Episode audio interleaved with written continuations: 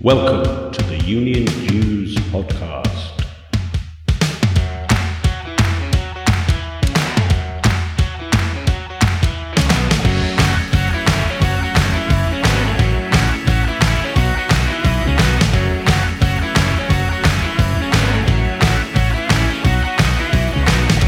The UK's only all things union podcast, designed for your downloadable digital delight and appreciation.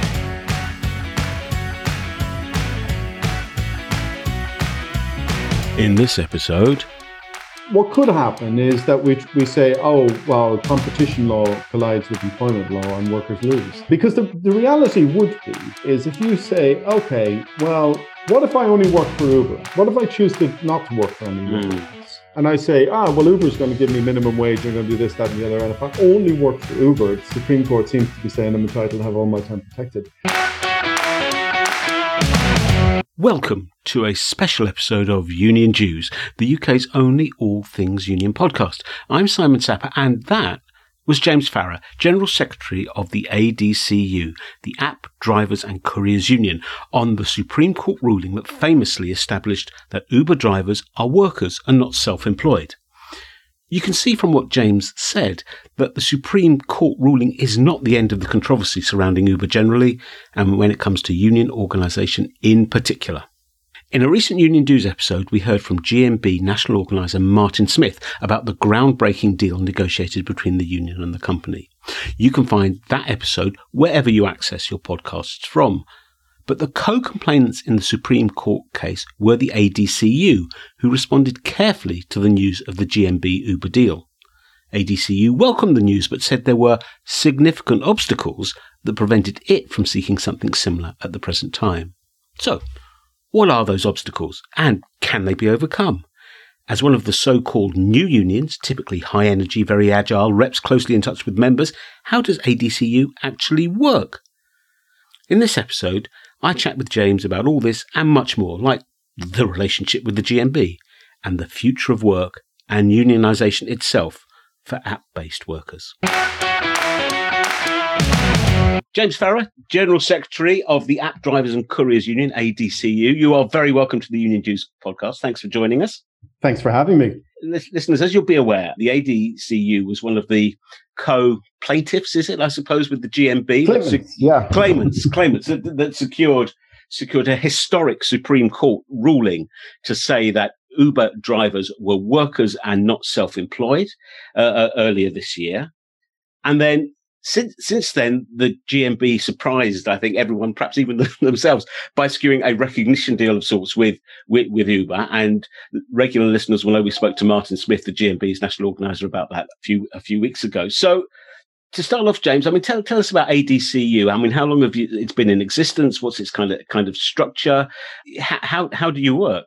Well, we've been around since uh, 2015 in one form or another. We started off our, our life as um, United Private Hire Drivers Association, um, affiliated uh, to the IWGB, and then went independent from the IWGB in 2020. And we've been growing leaps and bounds since then. So, one way or another, we've been around since 2015. I think that's kind of the historical arc of this fight with Uber as well. Uh, started in 2015. I think that's when we started that action. But it's been, you know, it's been a very interesting time because back back then, you know, Uber was, I mean, you couldn't open a Harvard Business Review, but every company wanted to be the Uber of this or the Uber of that. Uh, Uber was the darling of the new economy and had a really, you know, really positive image here in the United Kingdom. So we had to, we had a long campaign to educate not only the workforce, uh, well, the workforce educated us, but to educate policymakers and, and the general public about what was really going on. Yeah, and of course, there was a, a landmark when, when, TFL suspended Uber's license to operate in London, and, and the interaction between Uber and the transport regulatory network, I think, is quite important, and I'm sure it's something we'll come back to late, later in our discussion. Now, when when the so when the GMB uh, announced its recognition deal, ADCU put out a, a, statement, really, I thought was really interesting and very carefully worded statement that basically said, well, this is good. Anything that increases the union footprint in Uber is good, but, and, and the but was that in ADCU's view, there were, I think you called them significant obstacles that prevented you seeking a similar sort of agreement. Now, what are those those obstacles? Well, firstly, you know, when we when we heard about this deal with Uber, we were literally sitting online with the employment tribunal already starting the next phase of the Supreme Court battle. So the Supreme Court wasn't the end. It's barely barely the beginning in a way, because it clarified that we're workers, but now the battle is over. Well, when are we workers? What what is the working time? And that's actually quite a complex set of proceedings. And we were we were sitting in that. So, you know, obviously our our you know our view of Uber and of this agreement is going to be quite careful, measured, and tempered, because in the reality, while Uber is is uh, you know is heralding this great agreement, you know we're still trapped in litigation with a firm that does not still want to honor the Supreme Court ruling and pay proper working time.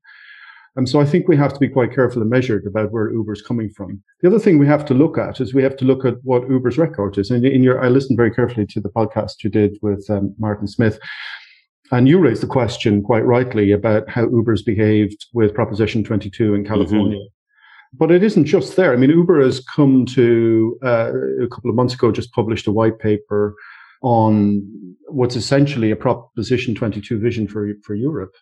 And in that paper and in the PR that Uber put out about that, it heralded its agreement in Italy with the small union there. Now, that agreement has been attacked by all the major unions and the Italian government uh, as being as being a fake uh, improvement uh, because what it's doing is locking uh, workers into this third category and denying them rights uh, over the long term. Now, this is not to say that this is what the GMB is doing. I think what the GMB GMB is motivated by the right the right impulse here. All we're saying is, is that we have to be careful. We have to see where Uber lands on working time and where Uber lands on some of the other um, employment protections that we need, particularly around unfair dismissal. And that's not clear yet. And, and Uber hasn't made that position clear. So we're a little bit concerned about what Uber is saying uh, on the record with the GMB and how it's behaving in ongoing litigation. But also, um, there's another problem. Uber has gone to the High Court. You know, what's at the center of the dispute with Uber is these contractual arrangements where Uber insists that the driver and the passenger are contracted together and Uber simply acts as an agent in the cloud. Well, rather than climb away from that contract model, which has been roundly trashed and rejected by all the courts that we've been before, Uber's gone to the High Court to get a declaration there that this contract model is not in violation of transport regulations, which is what the Supreme Court said it was, mm. albeit the comments were in obiter, so you know, they're not binding. But Uber has gone to the High Court to get that declaration. What they're trying to do there is to delink their worker rights obligations with their transport license obligations, which I think is dangerous when it comes to Transport for London, the Mayor of London. And secondly, what they're also trying to do is sidestep the VAT liability that it said itself. It told the stock market in, in the in the US in filings there that if it lost the Supreme Court uh, ruling, which it did, it expected it would be on the hook for VAT in Britain. Uh, and the estimates are it owes about two and a half billion pounds. So while Uber is saying that it's a reformed character, its actions suggest something else. So, so let, let me make sure I've, I've understood this correctly. That, that the Supreme the Supreme Court ruling was not ultimate and final because it depends on supporting rulings or actions to make to clarify the role of working time in in the wholesale terms and conditions. There's no agreement on working time with Uber. I remember Martin telling us that the, the first thing the GMB had done is register a disagreement with the company, uh, and and now and but you've just told us that ADCU is kind of um a, a, kind of a step ahead in, in, that process in the sense that, that there's there's a form of litigation in the form of employment tribunal claims. There's that. But secondly, Uber on the one hand is saying we're just neutral, we're just a, we're a platform, but on the other hand, they're trying to dodge VAT payments and they're trying to set themselves outside the whole regulatory arrangement that protects both providers and consumers of transport. That's right. And it's also trying to sidestep an obligation that the Mayor of London should uh, uphold, but has not, and Transport for London to protect workers that are licensed. And this is, you know, if you look across to New York City, this is exactly what the mayor of New York has done. He has protected the workers under the transport uh, licensing arrangements uh, that New York City has with Uber. And we don't have that here. And th- that's one of the great tragedies here is that you know, all this has gone on under the oversight of regulatory authorities, both in London and councils up and down the country, have not stepped in when they, you know, continuously deny that they have the power to do so, but they quite patently do. Yeah, well, I mean that's uh, that. I mean, we need to ask. We need to ask the leaders of those authorities about about that, I suppose. But um, the other thing that, that was well, very interesting. Well, well I, I, I, can say we've we've we're working with uh, Foxglove Legal actually, and we've we've begun the process of a judicial review on this. Okay. Um, uh, what are the timescales for that? Because it would be a very interesting, I mean, absolutely essential thing to to to see an outturn from. Well, we're we're in pre-litigation correspondence at the moment, so um, we're we're you know, the pre-action through through the pre-action protocol phases, uh, and we have to we have to work through that carefully because that's your obligation before the courts to do that. We could we could see an outcome tomorrow. It's a political choice for mayors and for councils up and down the country to do something. The other thing is is, is whether or not Uber is, despite the, the things that we, we've spoken about in the last five te- ten minutes, is becoming, I don't know, more anglicised, more Europeanised. This this idea that they entered the market as disruptors and now they're more more an established part part part of it. And I suppose there's always a debate to be had about whether or not that's a cultural de- development or whether or not it's, it's dependent on the characteristics of the leadership of, of any organization. And I, I, I, gather ADCU's position is this is more about personalities than, than any sort of cultural metamorph- metamorphosis. Well, it's about the business model. I mean, the business model fundamentally has not changed. It's been whitewashed a little bit. I mean, I thought it was interesting to read a biography of um, Dara Khosrowshahi in the New York Times over the mm. weekend. And I don't see any major transformation there. A few years ago, uh, Travis Kalanick was exposed by a publication, Verge, who had who had some in in, in CAD recording of an argument between Travis uh, Kalanick and uh, an Uber drivers complaining about what had happened, what had happened, earnings, what had happened. And and he said to them, he said, well, you know, this is all your fault. You know, some people don't want to take responsibility for their own, you know, you know what. Uh, that was his response. But then you read the New York Times and what Dara is saying is, well, in a rather more, you know, uh, nuanced way, is essentially the same thing. He says, for, you know, there's 10% of the drivers who can't figure it out, who can't figure out how to earn on the platform. Uh, and that's, you know, that's a problem. Maybe we need to build safeguards, but for about 10%, they can't figure it out. Now, this is the same message essentially that Travis gave uh, some years ago, except in a slightly more subtle way of saying mm. that if you're not earning, it's your fault. It's not our fault. It's your fault. I don't see any change in Uber. And I don't see any real uh, natural cultural adaptation either. The situation is the same. The contracts that I, I spoke about were born out of the Netherlands. They still are the contractual model. They've doubled down on it, not, not reformed it. And the reality of the way the business is actually managed is really highly automated. Uh, so you're not really being managed by a European or a British or even American. You're being managed by an algorithm. Mm. Let me give you an example of what I'm talking about. We know for the last six months of 2020, uh, 4,800 drivers were reported to Transport for London for dismissal the vast majority of them will have been from Uber. Uber's under pressure to police its platform, having won back its license in September 2020. So if you think in the height of the, uh, of the pandemic, 4,800 drivers in six months out of probably an active population in London, about 40,000 drivers, that's monstrous. Mm. That's about 20% of the workforce being turned over um, every year.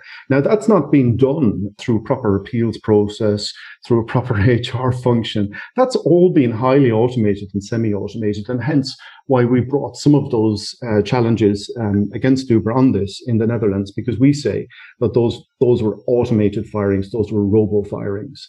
But that's that's what we're dealing with. We're dealing with a platform that has actually fewer and fewer managers and more and more automated processes. And even when drivers make an appeal, they find that the response is semi-automated. Uber's using natural language, language programming techniques to, to kind of analyze, do, do some word searching, see somebody making a heartfelt appeal for their job text um, suggestion comes up for the customer service agent, they just swipe across and send it. We know that because we see the same verbatim text again and again and again. Right. That's that's the that's the reality of the culture we're dealing with, a highly automated one. So the so the need for continuing organising and unionisation is clear. Whether whether it's under the GMB umbrella or under the ADCU umbrella, what what's what's your what's the ADCU's approach to organising and building the membership in this sort of environment? Well, it, there, there, will have to be a continued continued organising, and of course, we've got a great deal of respect uh, for the GMB, for Mick Rix, uh, and for the whole team over there, and what what they've achieved with this. Uh, our concern isn't with the GMB; our concern is with Uber. Uh, and there is a need, and there is a need for continued organising. And I think, you know, when I listen carefully to what Martin Smith had, had to say, he was quite candid and, and open and honest that the GMB had perhaps got it wrong back in 2015 16. They were looking for uh, a boycott, a ban uh, of Uber, which would have put Uber drivers out of work. And how do you organize in that situation and so on? So we roll forward to where we are today. And, you know, the GMB now has an agreement with Uber, uh, which is great. Um, the weakness in that for for both Uber and the GMB is that it it, it risks being a top down approach. Uh, with the GMB less connected now uh, at grassroots level because of decisions it made in 2015, 2016, whatever, to move out of out of the space. Uh, so, you know, we all need to work together collaboratively to continue the organizing because at the end of the day, we're all one big union, aren't we? We're all fighting uh, for exactly the same thing. Uh, but it's essential that we keep that organizing pressure onto Uber.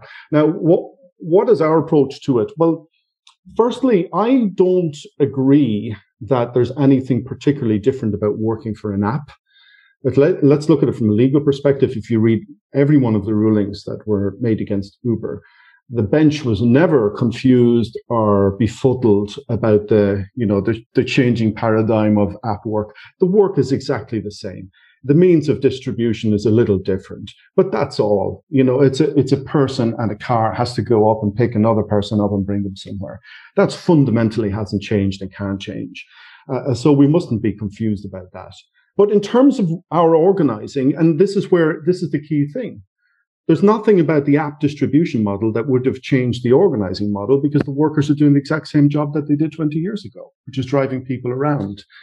And I suppose, you know, the one thing that I also reject from, say, newer unions is this idea that there's a new way of organizing.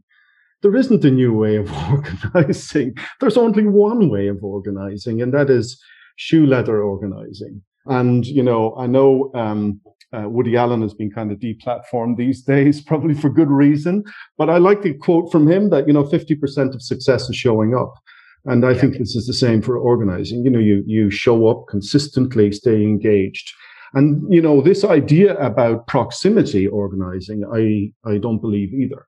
If you are addressing the needs of the workers and you're connected to those workers, then organizing is not a problem. Proximity yeah. is not a problem. Uh, the problem comes if you're not if you're not connected to these workers, you're not addressing their needs and issues. Uh, then you're not going to be able to organize in that workforce. It's as simple as that, really. Right, but so so therefore, it's what you might call organic growth in the sense that yes, you have to be there, you have to show up, as you say. But but when you do show up and when there is the engagement, it's on things that actually your members talk about to their colleagues and and that in, they they kind of do the organizing in in, in that way because people think blimey you know the union did a good job for person x. They could do a good job for me and that's what i want to join. Well well that's right you know and i, I think this is where we get caught up in this idea uh, are we an individualistic union? Are we acting for the collective? The truth is you really do have to do both Mm, yeah. And and, yeah. and when when you serve an individual driver's problems, you get five more uh, will join up. It's as simple as that. And the opposite happens if you if you if you let down a member and their time of need. They leave and they take For five sure. people with them. Yeah, it is as simple as that. But I think you know, organizing in my mind, and uh, I'm by no means an expert. I'm a complete hack amateur, but in my mind, uh, there's always energy in the workforce and you have to go to where that energy is. You have to go to where that organizing energy is. And you have to make the weather yourself a little bit. But if you're trying to, you know, make the weather where there is no energy, then, you know, you're not, you're not going to start a thunderstorm in November. No, no, no, no. That's, that's a beautiful way of putting it. I have to say, I, I, I, I really like that. But and, and it's working, isn't it? Because I mean, you're getting you're getting into the hundreds of people joining you each each month.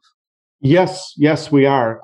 I mean, it's it it it has been astounding to see the growth, closer to a thousand than the hundreds uh, yeah. every month, and uh, and it's it's just been absolutely amazing to see that happen now. There is an awakening uh, amongst the workforce that they need to be protected uh, and that they need protection from a union. But but but I will say though um, that they need the protection not only from uh, employers like Uber, but I, am sorry to say this, but they also need protection from regulators like uh, Transport for London. I mean, they've become extremely aggressive uh, with precarious workers. So, for example, facial recognition failure, mm. an automatic revocation by Transport for London without right of appeal, and immediate revocation, immediate revocation.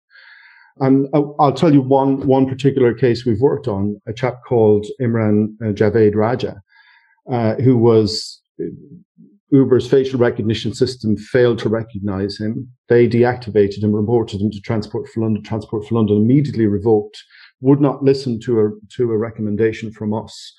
We later established with Uber that they were incorrect. He had simply grown a beard. And that had to be reversed, and Transport for London had to reverse their decision. But this this this poor man was out of work, and and even his vehicle was deregistered, so he couldn't he couldn't lease out the vehicle. So he was he was not only unemployed, but he was in severe debt because he had to mm. continue to um, service financing on the vehicle. Now, there are many, many more like him. And we've had a number of cases based on force, you know, faulty um, surveillance systems being used by Uber to authenticate uh, the ID of a driver in real time. And those systems are failing. Um, but uh, TFL is immediately revoking these drivers without proper appeal because Transport for London also feels the pressure to be policing these platforms and policing yeah. Uber aggressively. But it is these drivers to, to, uh, who have very little protection and safeguards are being uh, victimized uh, along the way. Goodness, goodness, there has to be a more balanced approach, surely, surely. I suppose growth brings its own sort of challenges in a way, doesn't it? I mean, it, it, you must be nearly at the point where where actually the balance between service and organizing kind of shifts because you have so many more members and and if, if each of them has a problem like the one you've just described james and that's really resource hungry to to to, to address so how do you see the uh, irrespective of all the uber stuff how, how do you see the union developing as it grows in, in kind of structural and governance terms well, it, it, uh, growth is a is a challenge, and uh, we're feeling the stress of that at the moment in hiring full time staff. Uh, we're always have been pretty well organised around the country with elected committees in uh, Glasgow and Nottingham, Northampton, Birmingham, London, uh, and so on. So we we've always been uh, pretty well devolved because you have to be transport is always a local business. so you do have to have a devolved organisation for this type of union. And I think there is a great deal of commonality. I suppose one, one of the thing, interesting things about working, so many of the workforce working for big platforms like Uber, Ola, uh, Amazon, um, Just Eat, Deliveroo, and so on, is that the problems are pretty consistently the same. And so we need to try and find a way. So while, all, while we have been fighting individual cases um, legally, we have to find a way of systematically addressing these problems as well. So we have organized actions against Bolt recently. We had some fairly huge demos and ferocious demos against Uber, a national strike uh, around its IPO uh, a couple of years ago. Uh, we'll, be, we'll continue to do those demo actions, but we'll also continue to do strategic litigation. Uh, and we'll also continue to defend against licensing action. And, and here, Transport for London is almost alone in the level of aggression our casework is absolutely full of licensing threats. And all of this is coming from, from platforms. But yes, growth is certainly putting a lot of pressure on our organization at the moment. But as you say, the, the devolved the devolved structure that you you've kind of grown up with seemed to me to be the most robust way to to make sure that the the union stays as close as it can to it to its members and has that local dimension that is that is a, a key part of the, the the USP. Yeah, absolutely, absolutely, and to have good, strong leaders that are well connected locally. And Nottingham is a great example. If you, you know, what what started us in Nottingham was again a decision by the council to introduce a fairly um, rough uh, disciplinary process. I mean, I have to say there's a great deal of institutional racism in the industry. Um, if you look at the Department for Transport's re- recent regulatory guidance that it gives to regulatory authorities across the country, it really majors very heavily on what happened in Rotherham, which has been a uh, let's say a, a right wing talisman for a while. But it, you yeah. know, it, it, in a way, it's it's rather disproportionate and unfair. And what we see is that um, more and more surveillance, more and more scrutiny, more and more harsh regulatory enforcement, but no protection. And so we see we see a we see a bad deal there that uh, drivers are being victimized by regulatory authorities, not getting a fair crack of the whip. Yeah. Uh, but then when it comes to the statutory protections that we should have, you know, no, nobody's home. Um, yeah. And, and, that's quite unfair. So in Nottingham, we got going that way. Uh, Azim Hanif is our uh, our chairman there. But he has built a great relationship with the local council and with the local Labour Party. And uh, Nadia Whittome even donated part of her salary to uh, our organising efforts in um, in Nottingham, which is a great, wow. you know, gr- great act of solidarity. From yes, indeed. indeed. And and if we if we kind of look ahead, if it's possible to do so, as we kind of as we emerge from the pandemic, as far as you're able to see ahead, what's the kind of strategic goals that you're, you're aiming at for, for the next kind of 18 months, two years or so?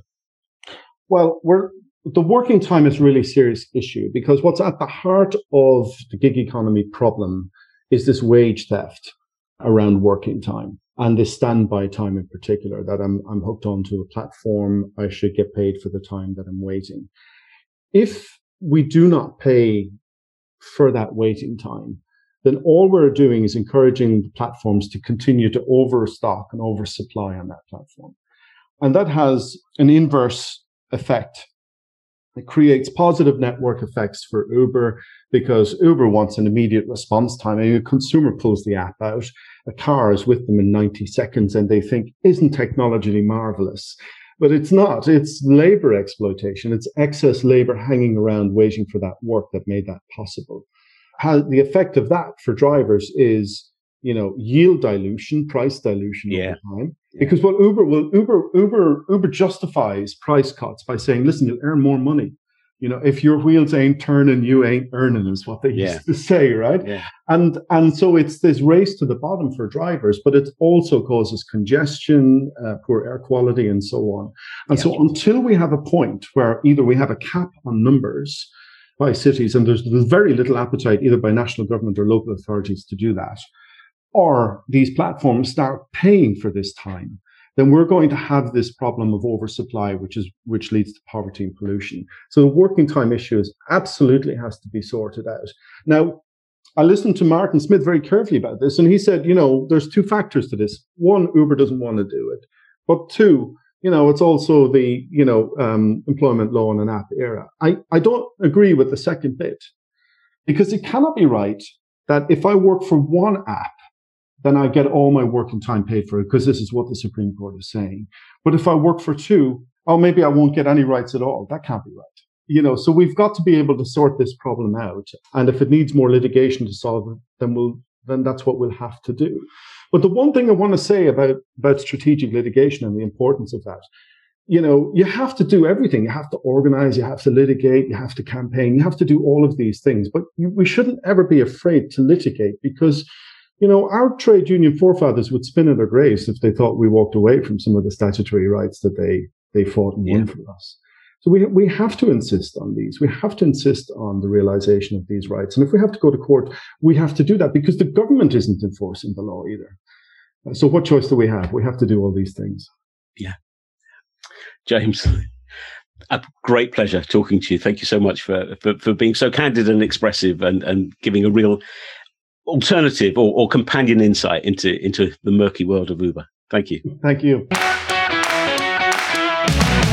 Well, I hope you enjoyed that conversation. I thought it was very engaging. James has got a lot of interesting stuff to say. We did, um, as a matter of fact, ask the Mayor of London's office about some of the concerns raised by James, and a spokesperson told us that the Mayor is committed to working with businesses and trade unions to deliver a better, greener future for the capital city.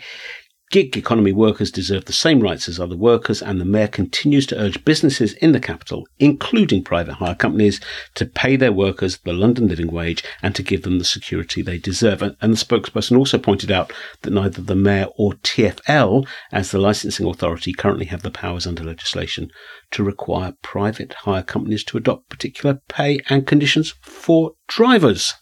So, what are the takeaways from from that discussion with James? Well, six things come to my mind. Um, first off, has Uber changed its corporate character? Or are founder Travis Kalanick and current CEO Dara Khosrowshahi cut from exactly the same cloth? This is the company and CEO who, don't forget, poured millions and millions of dollars into the profoundly anti union campaign on California's Proposition 22 last year. As soon as the GMB deal was announced, there were full page ads in the Financial Times. And since then, adverts have appeared all over the London Underground proclaiming the benefits Uber drivers have. So, culture change or grand deceit? The jury's probably still out. Second, Uber's business model is bad, bad, bad. It is built on having too many drivers, which means the earnings of each are too low, and too many vehicles on the road, which screws the environment. The green dimension of all this seems sure to increase in prominence and may be a critical factor in cultural change.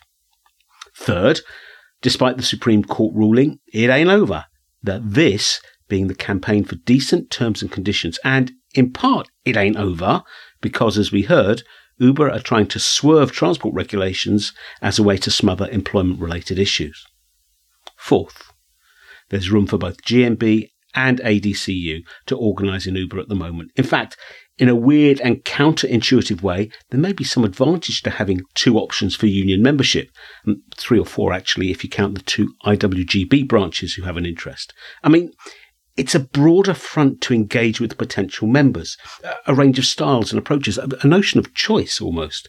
Now, that will not always be the case. I recognize that, especially as membership density grows, which is why the fifth takeaway for me has to be the courteous and civil way GMB and ADCU reps address each other.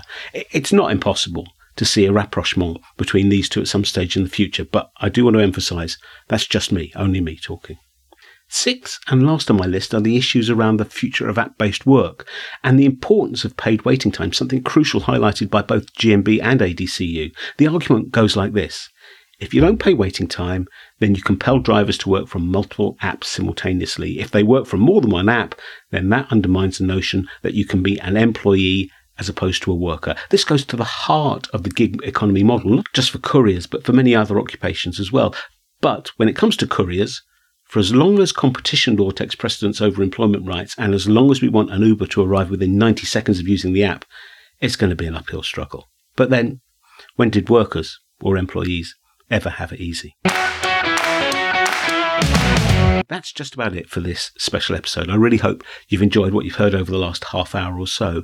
If you've got any comments, any feedback, any suggestions for other special episodes, you can contact the show on email, uniondues at makesyouthink.com, or you can tweet us at Dues Union. We'd love to hear from you, love to hear your views and suggestions. If you could rate the show, review the show, subscribe to the show on the podcast platform of your choice.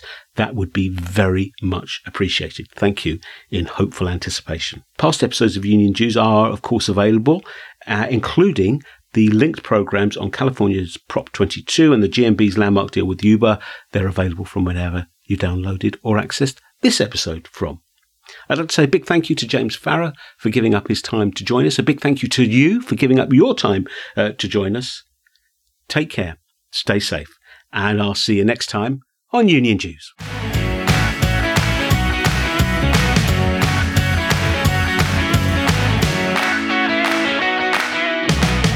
The Union Dues podcast is presented by me, Simon Sapper. It is a Makes You Think production.